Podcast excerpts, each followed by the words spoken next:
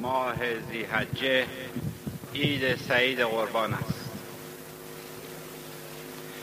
عید قربان یکی از دو عید بزرگ مسلمین است که در این دو عید نماز خونده می شود و در هر دوی این عیدها هر یک به دلیلی به شکرانه در عید فطر به شکرانه این که موفق به یک ماه روزداری شده ایم. عید می‌گیریم و خدا رو شکر می‌کنیم و طلب اون می‌کنیم که خداوند ما رو به زیافت الله خودش دعوت کنه. در عید قربان نیز ما عید می‌گیریم به شکرانه این که ای از خواهران و برادران ایمانی ما برادران ما برادران مسلمان ما از ملیت های مختلف با شخصیت های مختلف با رنگ و پوست مختلف از اقصانوات دنیا در یک روز مشخصی که همچون امروز باشه در مکه معظمه و در عربستان.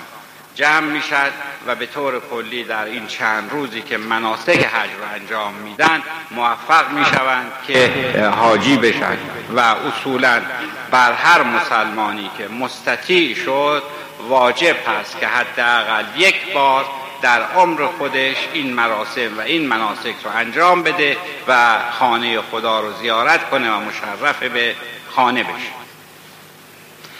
من پس به این دلیل این عید بزرگ رو خدمت تمام مسلمین جهان هموطنان عزیز فقرای عزیز برادران عزیز و بلخص حاضرین در مجلس تبریک و تهنیت عرض می کنم و امیدوارم که خداوند حج اونهایی رو که قبلا انجام دادن قبول بفرماید. اونهایی که الان در شرف انجام آن هستند همینطور و اونهایی که انشاءالله در سنوات آینده موفق خواهند شد و مستطیع خواهند شد و مشرف خواهند شد حج اونها نیز قبول حج در لغت به معنی قصد کردن است قصد چیزی کردن. و تاریخچه حج تاریخچه مراسم بدین ترتیب بوده که در قبل از اسلام هم وجود داشته و قبل از اون که به تاریخچه و اصولا عرایزم بپردازم سعی می‌کنم که ضمن اون که در نهایت اختصار مسائل را عرض می‌کنم نکات سیر و سلوک و عرفانی اون رو نیست تا جایی که امکان داشته باشه خدمتتون عرض کنم.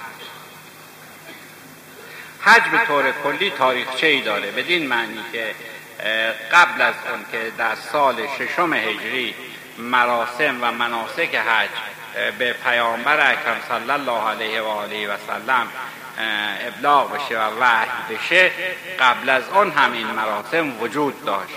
بدین ترتیب که هر ساله سران قریش می نشستن و جلسه می کردن مشاوره می کردن و در این جلسه تصمیم می گرفتن که سال آینده در چه موقع و در چه فصلی مراسم حج انجام بشه. پس مراسم حج در قبل از اسلام هم وجود داشته. البته نه به ترتیبی که بعد از ابلاغ مراسم توسط خداوند متعال بر پیامبر گرامی ابلاغ در سال ششم هجری مناسک حج و اینکه هر مسلمانی که مستطیع شد یعنی استطاعت پیدا کرد که مشرف بشه بر او واجب است که در طول عمر خودش حداقل یک بار در زمان حج مشرف به خانه بشه. زمان حج یعنی همین روزها. چون یک حج واجب داریم که چنین روزهایی هست و حج مستحب هست که حج عمره مفرده هست. ساکت باشید حواسم پرد بشه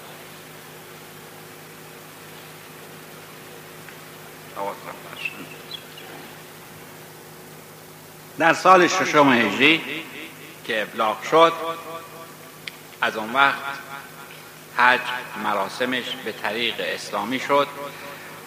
در سال هشتم هجری که پیامبر مکه رو فتح کردند اول کاری که کردند مشرف به خانه شدند و تصمیم گرفتن که بتهایی رو که بر سخت خانه هست بشکنن لذا به علی علیه السلام هم فرمودن که من پنجه می‌گیرم. یعنی دستهای خودم رو اینطور می‌کنم تو بیا و بر دوش من برو بالا برو و این بتها رو بشکن. علی در وهله اول از این کار سر باز زد و به عبارتی خواست که اطاعت امر نکند. حضرت فرمودن من به تو امر می‌کنم که این کار بکن. وقتی که چنین شد علی علیه السلام اول دست مبارک رسول خدا رو بوسید بعد شانه او رو بوسید و سپس بالا رفت و پا به شانه پیامبر گذاشت و بتها رو شکست و همه را از بین و در اینجا یک اشاره می کنم و خارج از موضوع که به مقام علی پی ببرید که علی چقدر مقامش بالا بود که پای خودش رو بر جایی گذاشت که در شب معراج جبرئیل دستش رو اونجا گذاشت. یعنی جبرئیل دستش رو در شانه رسول خدا قرار داد و عرض کرد که یا رسول الله خداوند تو رو به حضور پذیرفت. و اما چرا پیامبر خودشون شخصا بالا نرفتن و بتها رو نشکستن؟ این خود فلسفه ای داره و فلسفه اون این است که علی تا به تحمل این رو نداشت که پیامبر بر دوش او برند و بتها رو بشکنند. چرا؟ به این دلیل که علی دارای بار ولایت بود. ولی رسول خدا دارای بار رسالت و ولایت هر دو بودند. یعنی علی نمی‌توانست تحمل این بار معنویتی که رسول خدا داشتن بکنن. به این دلیل رسول خدا به او امر کردند که به بالای به دوش ایشون بره و, و بطها رو بشکنه. و او هم امر رو اطاعت کرد و این فلسفه ای بود که در حاشیه است. پس از شکستن بطها و پاک کردن خانه از هواشی و مسائل زائد اون مناسک حج بدین ترتیب شروع میشه که حاجی در اول قصد می‌کنه. اصولا قصد کردن زمانی است که شخص از خانه خودش حرکت می‌کنه یا زمانی است که تصمیم می‌گیره که مدارک خودش رو به ادارات مربوطه بده و خودش رو در زمره کسانی قرار بده که قصد خانه خدا رو دارن. و قصد حج دارن این خودش قصد. ولی به هر صورت از نظر کلی زمانی که او احرام میبنده یعنی پارچه سفید دوخته نشده و به عبارتی آب نرفته. یعنی گره چیزی در اون نبایستی وجود داشته باشه و دوخته هم نباید شده باشه. اینها رو بر دوش خودش میاندازه و خودش رو با اینها میپوشانه و تلبیه گویان. تلبیه لبیک اللهم لبیک لا شریک لک لبیک ان الحمد و نعمت الاخر. این رو شروع به گفتن می‌کنه و لحظه ای که محرم میشه یک چیزهایی بر او حرام میشه. از جمله بوی خوش زن و شکار و غیر و اصولا پوشیدن این لباس یعنی این احرام اشاره است به روز هشت و این لباس سفید هم همون کفنی است که شخص وقتی از دنیا رفت و به محبوب حقیقی پیوست به معبود حقیقی پیوست این لباس رو تن می‌کنه در این هنگام هم که به زیارت خانه محبوب می رود با همون حال می رود با همون لباس می رود با همان لباسی می رود که در آخر و در نهایت بایستی با اون لباس به زیارت محبوب برود پس خانه رو هم با همون لباس زیارت می‌کنه. لبه گویان به سوی کعبه به سوی مکه پیش می رود و زمانی که خانه های مکه معظمه هویدا شد و دیده شد در آن زبان لب از لبه گفتن فرو میبندد و شاهد جمال یار می شود جمال یار در خانه. ولی جمال یار رو به این ترتیب و به این سادگی نمی‌توان همانطور که بارها عرض کردم و در این عرایزم هم عرض خواهم کرد که در شرایط خاصی با چشم دل بایستی جمال یار رو زیارت کرد. بایستی اعمال رو طوری کرد که یار جمال خودش رو یا گوشه ای از چشم خودش رو به ما نشان بده. آنگاه که به خانه رسید و خانه رو زیارت کرد تواف می‌کنه. هفت هفت توف. یعنی هر گردش به دور خانه رو یک توف می‌گویند. و جمع هفت توف یک تواف می شود که این هفت ها اشاره به هفت شهر عشق است که در عرفان وجود داره. که می‌گویند هفت شهر عشق را عطار گشت ما هنوز در همه یک شروع تو از حجر الاسود. هست و مستحب است که هر بار که حاجی شروع می‌کنه به تواف در هر توفی یک بار سنگ رو یعنی حجر الاسود رو استلام کنه. استلام کردن یعنی با دست خودش سنگ حجر الاسود رو سنگ حجر الاسود غلط اشتباه کردم مذرت خواهم. حجر الاسود حجر الاسود رو استلام کنه یعنی دست به مال به حجر الاسود و شروع کنه به تواف این سنگ می نویسند که توسط جبرئیل از بهشت آورده شد و در این محل نصب شد و زمانی که این سنگ نصب شد بسیار سفید و زیبا و شفاف و خوشرنگ یعنی سفیدی زیبایی داشت. در حال حاضر که انشاءالله در سنوات آینده مشرف شده مشاهده خواهید کرد که این سنگ سیاهی مطلق او رو گرفته چرا؟ به دلیل اینکه دست گناهکارانی همچون من اون را استلام این استلام باعث شده که سیاهی قلب به سنگ اثر کنه و اون سنگ سفید رو سیاه و همانطور که در ماه گذشته به دلایل مختلفی این مسئله را عرض کردم و عرض کردم که یک نقطه سفیدی در قلب مؤمن وجود داره که اگر این نقطه سفید آبیاری بشه نقطه ولایت هست به مرحله می‌رسه که این سفیدی و این درخت آبیاری شده تمام قلب رو می‌گیره و قلب رو سفیدی مطلق میپوشاند و سیاهی به طور کامل از اون و اگر در یک چنین حالتی که شخص سفیدی مطلق قلب او رو گرفته بود این سنگ رو استلام می‌کرد این سیاهی وجود پس این سیاهی در اثر بود. پس از اینکه هفت بار تواف انجام شد و دو رکعت نماز سعی صفا مروه محلی است در کنار خانه خدا که یک مسافتی است در حدود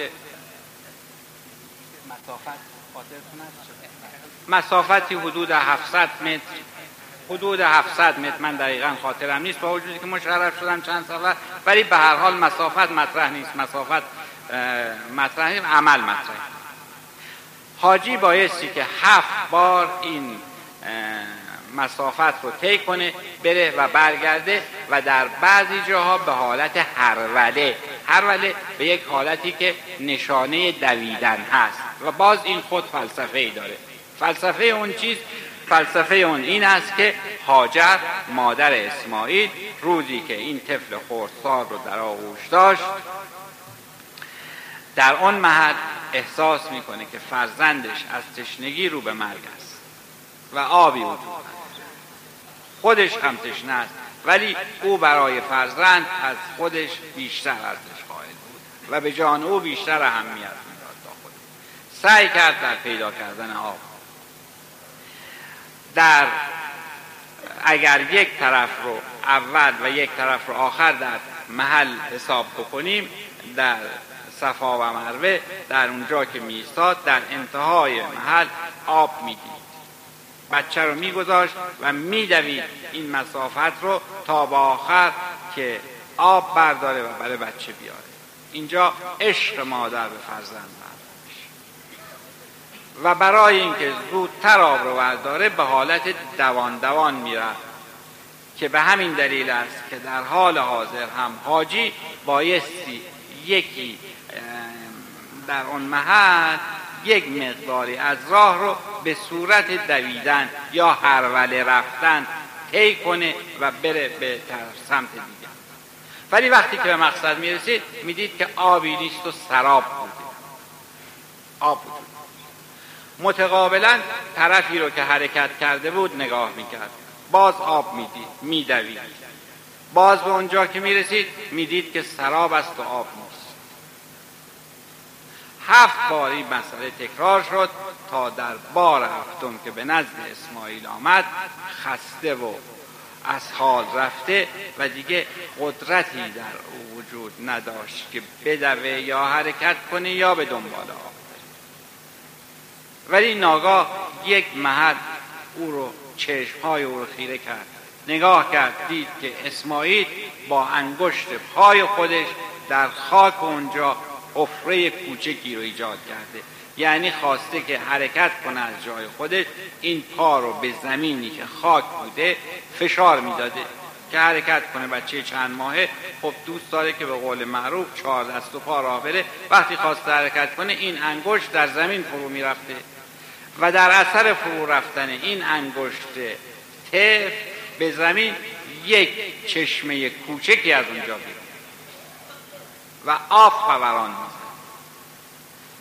که در اونجا مادر فرزند رو از این آب سیراب می‌کنه و این همون آبی است که در حال حاضر به آب زمزم معروفه و در مسجد الحرام چشمه اون هنوز جاری است و به همین دلیل به اون چشمه آب حیات گفته میشه و حاجی ها وقتی که مراجعت می‌کنند از اون برای تیمم تبرک همراه میارن که باز این خود چون چشمه آب حیات گفته می شود فلسفه داره که برای جلوگیری از اطاله کلام و مطالب زیاد هست به اون جزئیات نمیپرد پس از اون مراسم بعدی هست که باید انجام بدن.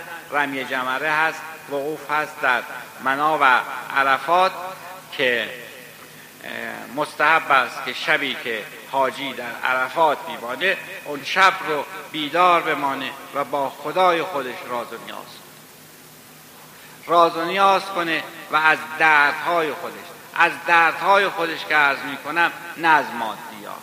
چون متاسفانه در شرایط کنونی وقتی صحبت از درد می شود حواس و فکر پیش مادیات و نزد دنیا میره در حالی که نه. اون شب حاجی بایستی به فکر معصیت و گناهان خودش باشه. به فکر این باشه که با چه زبانی با خدای خودش صحبت کنه که خداوند او را به حضور بپذیره. به چه زبانی که عرض می کنم نه اینکه به زبان فارسی حرف بزنه یا به زبان عربی یا دیگر زبان ها نه. خداوند نیاز این نداره که به زبان خاصی با او خداوند می‌خواهد که شخص با زبان دل سخن بگوید. آنچه که از دل برایت بر دل نشیند. خداوند همانطور که عرض کردم طبق حدیث قدسی یک بار دیگه هم عرض کردم که میفرماید که اگر تمام بندگانی رو که من در روی زمین آفریدم اینها گناه نمی کردن من بندگان دیگری رو می آفریدم که اونها گناه کنند. چرا؟ به دلیل اینکه من از توبه گناهکاران لذت می‌برم. لذت می‌برم که می‌بینم شخصی واقف به عمل خطا و خبت خودش شده و در مقابل این خطای خودش پشیمان است و رو به من آورده و از من کمک می‌خواهد و من او رو می‌برم در آن شب هم حاجی بایستی که با زبان دل گویای گناهان خودش باشه و از گناهان خودش توبه کنه و از خداوند بخواهد که آنچه که صلاح او اون رو برای او قرار بده. که معروف است دعای معروف عرفه دعای معروف عرفه حضرت سید الشهدا علیه السلام. در یک چنین شبی خونده که این دعا سراسر از نکات عرفانی است و سراسر از واقعه کربلا که خود واقعه کربلا نیست تماما عرفانی است خبر میده و من خواهش می‌کنم و توصیه می‌کنم که لاقل یک بار هم شده دعای عرفه رو که اون سال حضرت با سوز و گداز خاصی خوندن. و دلیلش هم این بود که می‌دانستند امسال همچون سالهای گذشته موفق نمی شوند که اون چرا که جد و پدر و برادر بزرگوارشون هر سال انجام میدن ایشون انجام میدن. چون ایشون به خاطر حفظ حرمت خانه خانه رو ترک کردن و اعمال رو ناقص گذاشتن که بحثش رو کنار جدا از مراسم بعدی مسئله رمی جمره هست. رمی جمره یعنی دور کردن شیطان از خودش. انسان بایستی شیطان رو از خودش دور کنه و می‌گویند که بایستی که در سه مرحله هفت سنگ که جمعا 21 سنگ میشه این تعداد رو جمع کنه و به محل خاصی هست که پرتاب می‌کنه. و این سنگ ها رو به اون محل می‌زنه و ظاهرا نشان میده که من شیطان رو از خودم دور کردم در اعمال. ولی فلسفه دیگری در پشت این نهفته است و دلیل دیگری برای این کار است. و اون دلیل این است که حضرت ابراهیم علیه السلام شبی در خواب می‌بینند که خداوند ام فرمود که فرزند اسماعیل رو قربانی در اینجا روایت مختلف است که حضرت این خواب رو سه بار در یک شب می‌بینند یا در سه شب متوالی این خواب رو می‌بینند. ولی به هر تقدیر تفاوتی نمی کنند ام امر الهی است و در سه بار به او ابلاغ. بار سوم حضرت فرزند عزیز رو که فوق العاده هم به علاقه داشتند به گوشه ای از خانه که مادر متوجه نشود فرا می‌خوانند به او میفرمایند که اسماعیل من چنین خوابی دیدم. سه مرتبه هم خواب دیدم. خداوند امر کرده که من تو رو قربانی کنم. و نظرت در این مورد اسماعیل می‌گوید که عرض می‌کند به پدر که پدر جان تو چگونه از من چنین سوالی می‌کنی؟ من کلمه تخیده سال هستم. من همانند مرده ای هستم در دست مرده شد تو چگونه در امر خدا تأخیر رو روا میداری؟ شما بار اول که این خواب رو دیدی باید من میفرماید حالا هم تأخیر روا نیست. گفت جواب مادرتو چه بگویم گفت شما وسایل رو آماده کنید. من و شما میریم و به مادرم می‌گویید که شما من اسماعیل رو برای گردش و تفرج می‌خواهم از شهر بیرون ببرم. و به این بهانه از خانه بیرون میرید و قصدتون رو انجام می‌دید و امر الهی انجام میشه. پدر نظر فرزند رو میپذیره میپسنده و به این ترتیب به مادر می‌روند و می‌گویند که ما امروز می‌خوایم گردشی در باقی خارج از شهر بکنیم او هم برایشون غذایی تدارک می‌بینه و به اونها میده و از شهر خارج میشه. به کوهستان میرن ولی در کوهستان شیطان دست بردار این شیطان است که همه وجود ما رو گرفته و ما بایستی که سعی کنیم که این شیطان رو به هر نحوی که می‌دونیم از خودمون دور شیطان مرتبا در طول راه سعی می‌کنه که اسماعیل رو اقوا کنه و از اجرای امر پدر منصرف کنه و کاری کنه که او زیر بار امر پدر نره و آماده قربانی شدن نباشه. پدر هم که پی به مسئله برده بوده به اسماعیل میفرماید که هر بار که شیطان به تو نزدیک شد هفت بار به او سنگ ریزه رو بریز تا او از تو دور بشه. و در اینجا هست که سه مرحله نفس اماره که اصل اون هست نفس امارتون به سو و بعد نفس لوامه و در آخرین مرحله نفس مطمئنه.